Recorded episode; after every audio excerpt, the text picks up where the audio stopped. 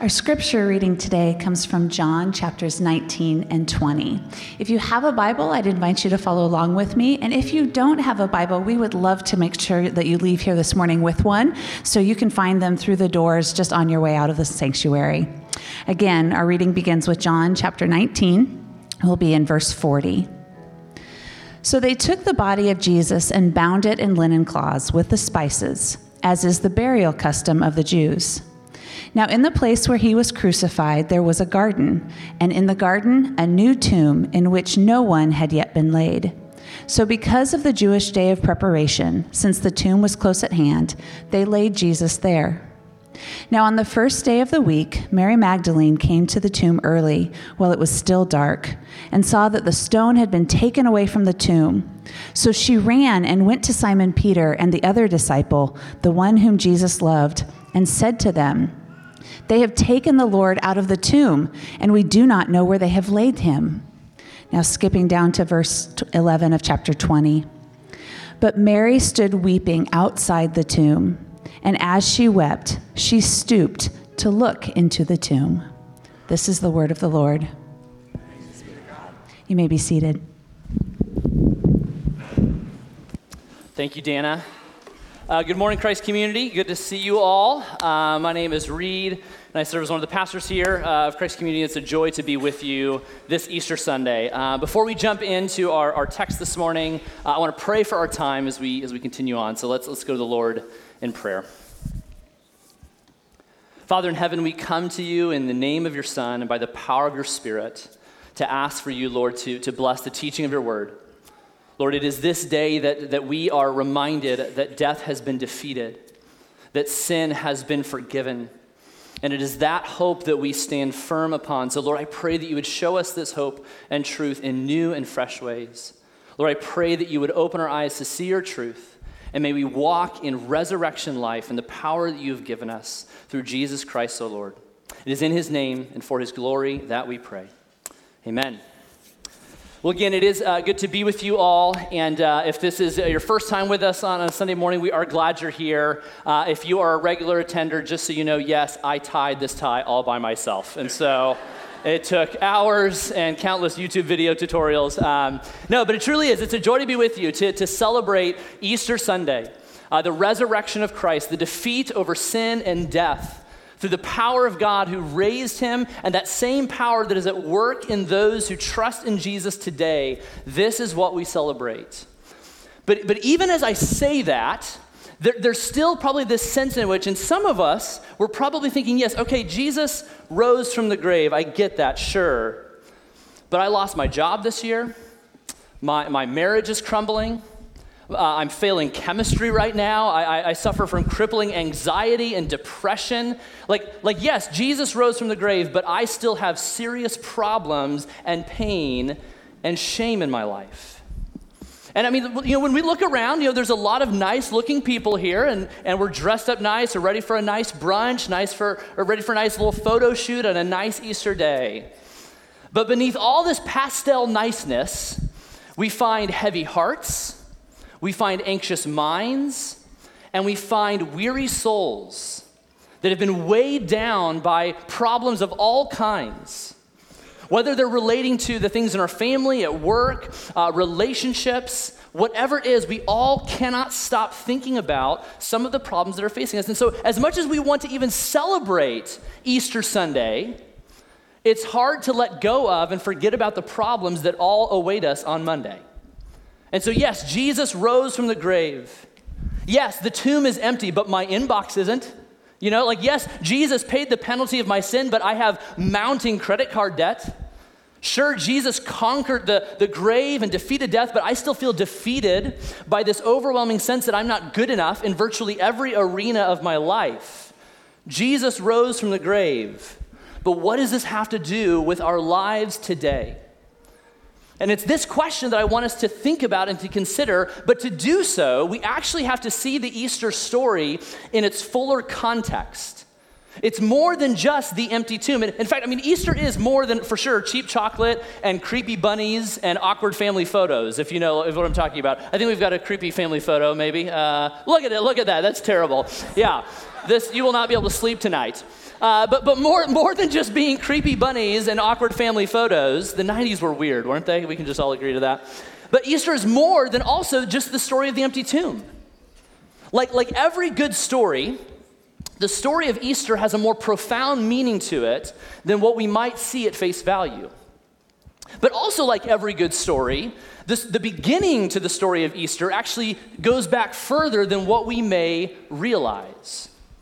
In a similar way, when people ask me about how I met my wife, Megan, the simple story is that we met at K-State, the promised land. It's a wonderful place. But we met in college at K-State, and we, after, we dated for a while, and then after 9 attempts to propose to her, she finally said yes. Just kidding. It was 7. But truly, the story of how Megan and I met actually goes back even further than that, because when we started dating, we found out that our parents had met before. Shortly after I was born, my parents put our house on the market. And who would come and look at that house but Megan's parents? And I had just been born. Megan's mom was pregnant with her. So you could say that we kind of met at this house. And that house was in Old Olathe on Lula Street. And that is actually the name of our first child, Lula, that's kind of the grander story. I'm so thankful I wasn't born on 119th Street. It should be a terrible, terrible name for a child. So, but truly, like I said, the simple story is we met at college. But the grander story is that it begins way back when. In the same way, the story of Easter, yes, it is the story of the empty tomb. But to understand the fullness of this story, we must go back to the beginning. Now, as a church, we've been journeying through the book of Genesis, the first book of the Bible. We've been doing so for the last 8 weeks or so, and we haven't gotten out of, believe it or not, we haven't gotten out of the first 2 pages. So we will finish Genesis probably by next Easter at this rate. But what I want to do this morning, to see the Easter story that we heard kind of beginning in John chapters 19 and 20, I want us to see the fuller context by actually going back to the garden in Genesis. To see the full, wide-scope story of Easter, we have to see that the story of Easter is actually a story of 2 gardens. We saw that in John's gospel, to understand this fullness of the empty tomb in one garden, we saw, as John, we heard read for us, there's an empty tomb in one garden, but to understand what that empty tomb means, we must go back to the first garden, the Garden of Eden in Genesis. Now, to bring us up to speed, I'm going to sum up the first 2 chapters of Genesis, basically in saying that there's a good and glorious God, and he created a good and glorious world. And that world points to his goodness and to his character.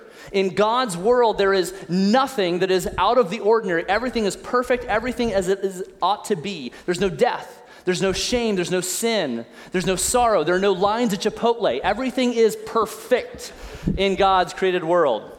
But as we turn to Genesis 3, we discover the root of all of our problems, the fundamental issue of what creates all of our pain, all of our sorrow, all of our grief and regret. And as we turn to Genesis 3, we find that we are our greatest problem. We are our greatest problem. So happy Easter, you're all terrible. That's the story. Go in peace, have a great week. No, but really, this sounds like it's terrible news, but I guarantee you, that it's actually good news. When we understand the depth of what it means that we are our greatest problem, we actually find this to be good news, and I'll explain why. Now, in Genesis 2, we see that God has given humanity free reign to enjoy him and to enjoy his creation, literally to enjoy everything he has made, with the exception of one tree, the tree of the knowledge of good and evil. From this tree, God says, you shall not eat of it, for in the day you eat of it, surely you will die. And that tree is precisely the tree that Adam and Eve go after and enjoy the fruit of. And in chapter 3 of Genesis, verses 6 and 7, we see the account of the origin of brokenness, shame, death, and sin. In verse 6, we read, "So when the woman saw that the tree was good for food, and that it was a delight to the eyes, and that the tree was to be desired to make one wise, she took of its fruit and ate, and she also gave some to her husband who was with her, and he ate. Then the eyes of both were opened, and they knew that they were naked, and they sewed fig leaves together and made themselves loincloths." Now, we will actually cover a little bit more of Genesis 3 next week as we continue on in Genesis, but I want to unpack a few things here because my guess is hearing that story read, which is kind of strange showing up on Easter Sunday reading from Genesis, but when we hear that story read, there are some of us I'm sure are thinking, like, really? Like, that's your best attempt at explaining why we have cancer and war and racism and poverty in our world? Like, this is your best attempt to explain and give a justification for why we lock our doors at night and why we bury our loved ones? And I get that. That's a fair critique and response because at face value, this seems like an overly simplistic, reductionistic way of understanding the origin of evil. And I get that. And one person who I also know who gets this is a singer and songwriter. His name is David Bazan. He was the lead singer of actually a Christian band called Pedro the Lion. These are the names of the bands that I listen to. But he was actually, slowly over his musical career, drifted away from the faith. And he began to not only stop singing about faith, he actually began to start singing songs that critiqued the faith that he once held dear. And one of his songs is called Hard to Be, and he points out his critique and his view of this seemingly ridiculous narrative of the origin of evil. And this is what Bazan says. He says, "Wait just a minute. You expect me to believe that all of this misbehaving came from one enchanted tree? And helpless to fight it, we should all be satisfied with this magical explanation for why the living die?" Now, my guess is that some of you resonate with that. Like, yeah, like that seems like a ridiculous explanation for why evil exists. And I'll be honest with you, this is perhaps one of the greatest points of tension and doubt that I have struggled with in my own journey of faith as a pastor and as a follower of Jesus. I don't know if you know this, but pastors wrestle with doubt as well. And while I haven't solved the tension of this text, I do want to share kind of the ways in which I have come to find that this is actually a compelling narrative for why we find the problems and the predicament we're all in the sense that we are not and the world is not how it ought to be. The issue at hand here is not that Adam and Eve have disobeyed by raiding God's secret snack stash. It's not like he's you just ate my cookies, I'm really hungry. That's the overly simplistic way of thinking about it. It's not just that they have disobeyed a simple command. What's really going on here in Genesis 3 is that as God says, do not eat from the tree of the knowledge of good and evil, when Adam and Eve do this, what they are essentially declaring is this: God, we no longer need you nor want you to define what is good and evil for us. We will do that on our own. Thank you for all of the work. Thank you for this wonderful world. But I am now going to take the reins of this position of saying, I know what is truly good and truly evil. I know what ultimately promotes human flourishing and what ultimately brings about human destruction. This is the origin or original sin and what continues to be our subsequent sin. The fact that we think we know what is best and that we think we possess the power to define what is truly good and what is truly evil. We fired God from this position, and we hired ourselves in his place, and we're terrible at this job, okay? I mean, I've had a lot of jobs in my life that I've been terrible at. Some of you are like, maybe the one you're in right now, but just kidding. But truly, and actually, there's a story for another sermon, but I've been fired from every job I've had when I was in high school. I had multiple jobs, every one of them I was fired from. Another story for another day. But all of us have had jobs that we should have been fired from, but no job are we more deserving of being fired from than the job of being our own God.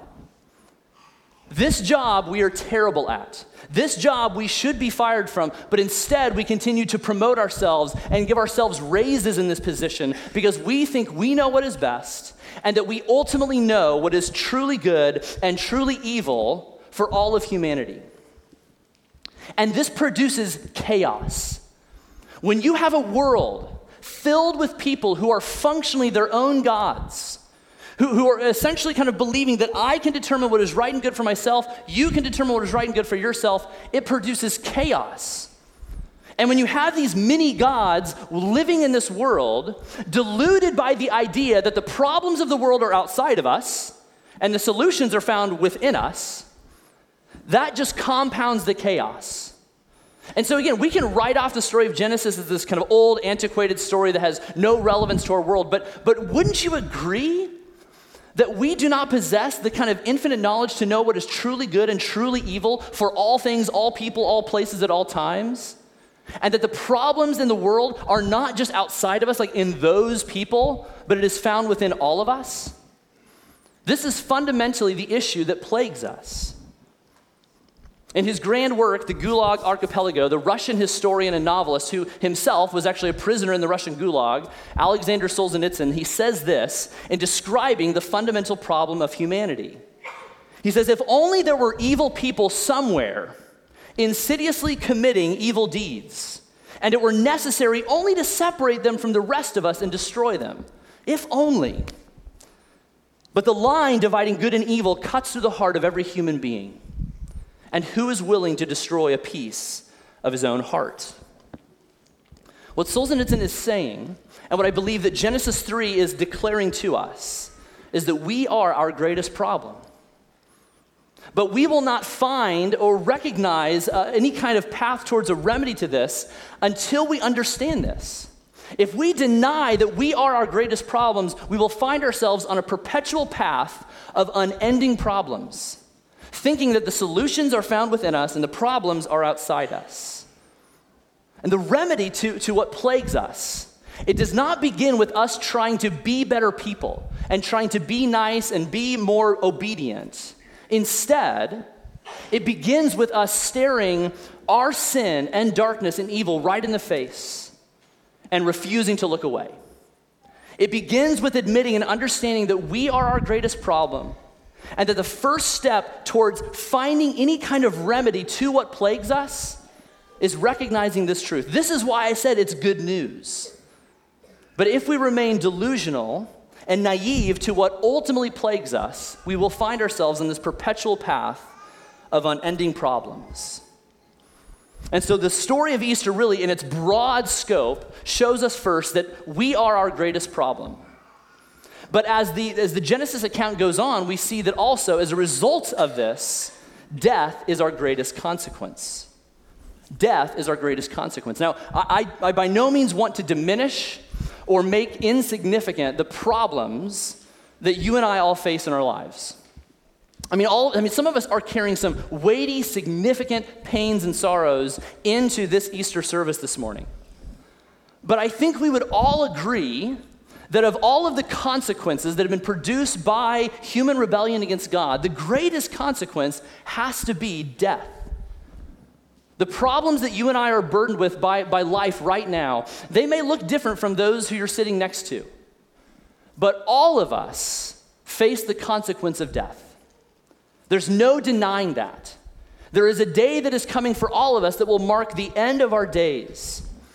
And I know what I'm saying isn't news to you, like if this is how you found out that you weren't immortal, I'm sorry that this is the day that you discovered that. But truly, all of us know that death awaits us all. And even though we're cognitively aware of it, we don't functionally live as though that's true. Some of us for sure do. But by and large, we functionally live our lives day to day thinking that death is just this kind of thing out there that will happen, but it's not really before me. I deny its reality sometimes. We avoid it. We ignore it. We downplay the inevitability of it. We see this even in our funeral services. Like, we just don't even know what to do with death, especially funerals where a person does not know Jesus. We have a bunch of nice memories that are shared. We share some nice photos. We have a nice luncheon, and that's it. Is this enough to deal with the major consequence, the greatest consequence that sin has brought about?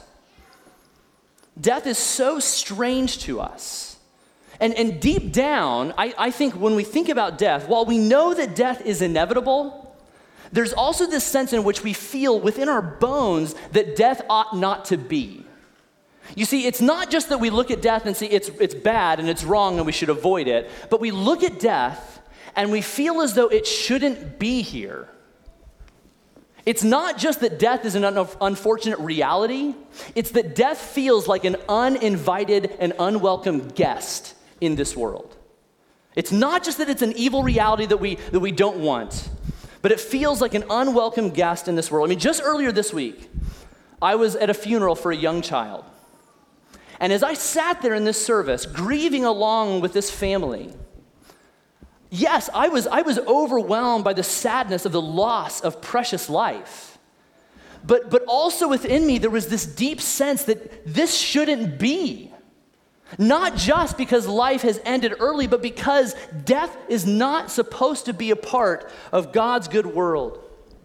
Death is something we despise, not just because it marks the end of life, but because we know and feel and sense that it was never meant to be a part of this world in the beginning. It's not just that death marks the end of life, it's that we feel that it was never meant to be in this world in the beginning. Death was never intended to be a part of God's good world. But here is right where the story of Easter begins to be displayed, even in the opening chapters of Genesis. The story of Easter begins to be foreshadowed as God is declaring over humanity, over creation, and over his great enemy, the devil. He's declaring the consequences of sin, the punishment that is to be brought about, and in the very same breath as God is declaring death has entered the world, sin is now reigning in this broken universe, he also in the same breath declares the hope that death will not have the final word over his good created world. In the very same breath, God declares in Genesis 3 what is referred to as the first gospel. It is a foreshadow, it is a preview, if you will, of the full feature film of Easter.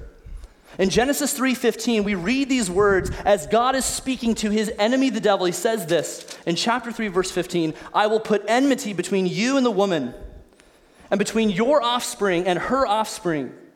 He shall bruise your head, and you shall bruise his heel."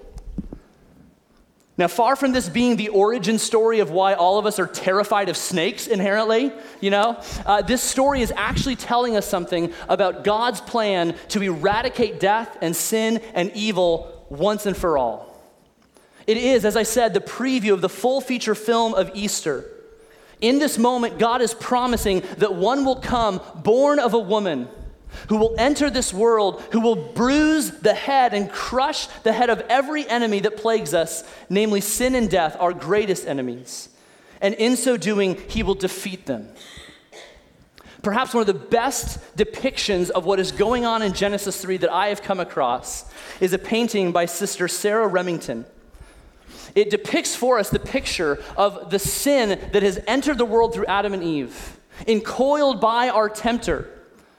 But what we also see is that Eve is looking forward to the day in which the one will come born of a woman who is the promised snake crusher, the one who will be bruised by the cross but will ultimately defeat death in his resurrection. The one that God is speaking of is the one who would be born to die so that death itself would be put to death once and for all. Friends, the story of Easter, the story of Easter truly is the story of two gardens. It is the story of how death was birthed in one garden, and it leads to the story of how death was put to death in another. Genesis 3 is painting a preview for us in what we heard read in the Gospel of John. And so yes, while we are our greatest problem, while death is our greatest consequence, what we celebrate and why I put on a tie this morning is because Jesus, through his resurrection, through the Easter story, is our only and greatest solution. The story of Easter takes us from the garden where death was birthed into the garden of the empty tomb where death was destroyed. Jesus, the promised snake crusher, who went to the cross on our behalf to suffer in our place, to pay the penalty of sin that we could not pay, is the same one who entered and exited the grave, conquering death once and for all. And it is this very one whom Mary was weeping over, hoping that she would find. As we turn to John chapter 20, verse 11, we read these words as Mary, filled with hopelessness and despair, comes to the tomb and finds that it is empty. In verse 11, we read these words, "But Mary stood weeping outside the tomb, and as she wept, she stooped to look into the tomb. With tears in her eyes, Mary just stares into the darkness, face to face with our greatest enemy, death. And as she is in this moment all alone, feeling despair, feeling as though evil and death has won once and for all, she turns, and her eyes are now locked with the one in whom she had hoped. But as John records for us, Mary doesn't recognize that it is Jesus whom she is speaking with. Look with me at verses 14 and 15. Having said this, she turned around and saw Jesus standing, but she did not know that it was Jesus. Jesus said to her, "Woman, why are you weeping? Whom are you seeking?" Supposing him to be the gardener, she said to him, "Sir, if you have carried him away, tell me where you have laid him, and I will take him away." I can't help but see God's beauty and his creativity in the way in which he has led John to pen these words about Mary's encounter with Jesus. Did you notice who she thought he was in that moment? Mary suspected him to be the gardener because they're in a garden. And in some ways, what Mary has said and concluded is actually incredibly truer than she could realize. Because the one she was speaking to, the one she thought was the gardener, was the very one promised in that first garden who would come to crush and destroy death itself. This gardener that Mary is locking eyes with is the one promised all the way back in Genesis 3. But even though she can't see, whether it's because tears are just filling her eyes and she can't make sense of who is standing before, or whether she's so overwhelmed and distraught by despair and hopelessness, she can't make sense of the fact that this gardener is the one promised in the Garden of Eden. But Jesus breaks through and he speaks to her heart, and he does so in the most beautiful way, the most simple way, by just uttering her name. Jesus said to her, "Mary." And she turned and said to him in Aramaic, "Rabboni," which means teacher. In this moment, Mary is now face to face and heart to heart with the creator of life, the defeater of death, and the Lord of all. And she knew it was him because he said her name. She had heard him say her name hundreds of times. But this time, almost as if it brought about a new life that she didn't experience before. In this moment, Mary is face to face with the defeater of death. Mary is face to face with the one who conquered the grave, who rose victoriously over death so that it would never plague us again, assuring and justifying that our forgiveness through Christ is accomplished through what Christ did on the cross. And in this moment, Jesus is offering and inviting Mary and all of us into a new creation life found only in him.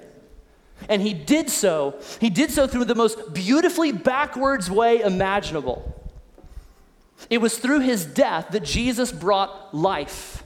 It was through his seeming defeat that he brought victory. It was through being crushed himself that he crushed sin and death definitively for us. As the beautiful hymn writer declares, by weakness and defeat, he won a glorious crown, trod all our foes beneath his feet by being trodden down. He, Satan's power laid low, made sin, he sin overthrew. He bowed to the grave and he destroyed it so by death, dying, he slew. That's where you say amen. Come on now. Jesus is risen, death is defeated, and this victory is for all who are in Christ Jesus. This is the good news of Easter. Yes, the story of Easter is an empty tomb, but it goes back to the first garden where we see the problems originating, where we chose to be our own God. And by doing so, we fired God and tried to be our own, and that produces all of the chaos we find. But thanks be to God that as he is declaring in that first garden the curses that are upon all of us, he simultaneously promises that this death will not have the final word. Friends, this is the good news. This is why we gather Sunday after Sunday. This is why we follow Jesus day after day. We don't gather in this place and sing songs because we love Patrick's voice, although we love Patrick's voice. We don't gather to hear mediocre sermons time and time again. We gather because we follow the one, trust in the one, delight in the one who defeated death. That's why we gather. That's why we worship. That is why we trust in the name of Jesus, the only name that is able to do anything about the problems that plague all of us. Easter is the tale of two gardens. But the question that all of us have to ask ourselves is this. Which garden are you in? Which garden will your life be planted and bloomed in? Will you find yourself in the garden of despair, where you are your own God, where you have fired God from that role of being the one who defines good and evil? Or will you find yourself in the garden that Mary found herself in? The garden of resurrection, the garden of victory, the garden where death is defeated. You see, I think all of us long to experience what Mary experienced that first Easter morning. I think we all long to hear our Creator, our Redeemer, and our Lord say our name in tenderness and love and call us to Himself. We all long to hear Him say our name, and so that we might know that we are His now and forever. We long to stand face to face with the one who is our only hope in life and death. And so the question is, will you listen to Him? Will you trust Him? Will you follow Him and know that He is your only hope in life and death? For His death and His resurrection is our greatest and our only solution. Amen? Amen. Let's pray.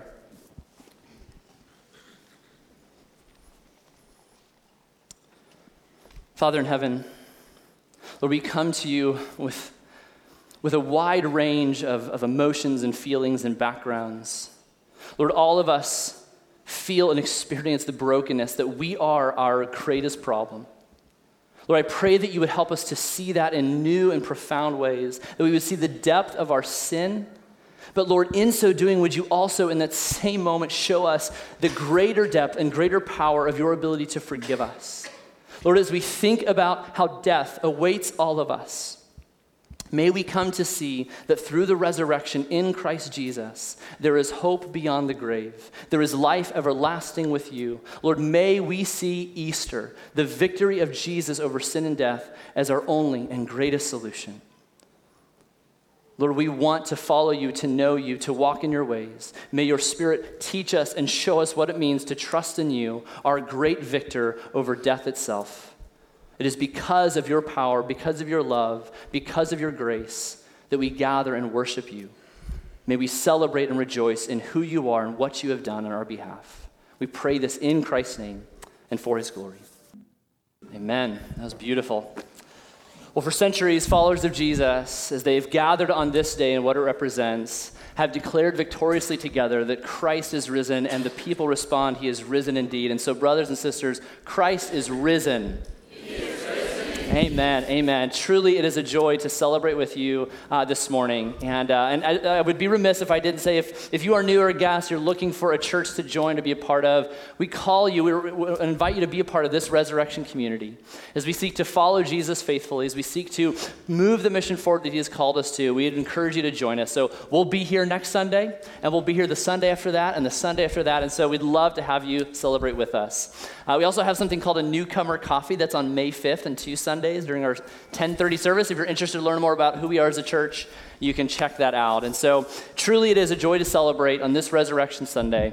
I want to read our benediction, our good word for the road as we leave this place. One last thing, if you're interested, it's a great day for photos. If you're looking for a place to take photos with friends or family, you can go upstairs. Our Pastor Jonathan Van Monnen is going to be up there. So if you want to avoid doing this weird selfie thing with your family, you can head up there and he'd gladly take your picture free of charge, no tips, okay? But hear these words from the book of Hebrews, our benediction, our good word for the road. Now may the God of peace, who brought again from the dead our Lord Jesus Christ, the great shepherd of the sheep, by the blood of the eternal covenant, may he equip you with everything good that you may do his will, working in us that which is pleasing in his sight, through Jesus Christ, to whom be glory forever and ever. Amen. Go in peace. Have a great day.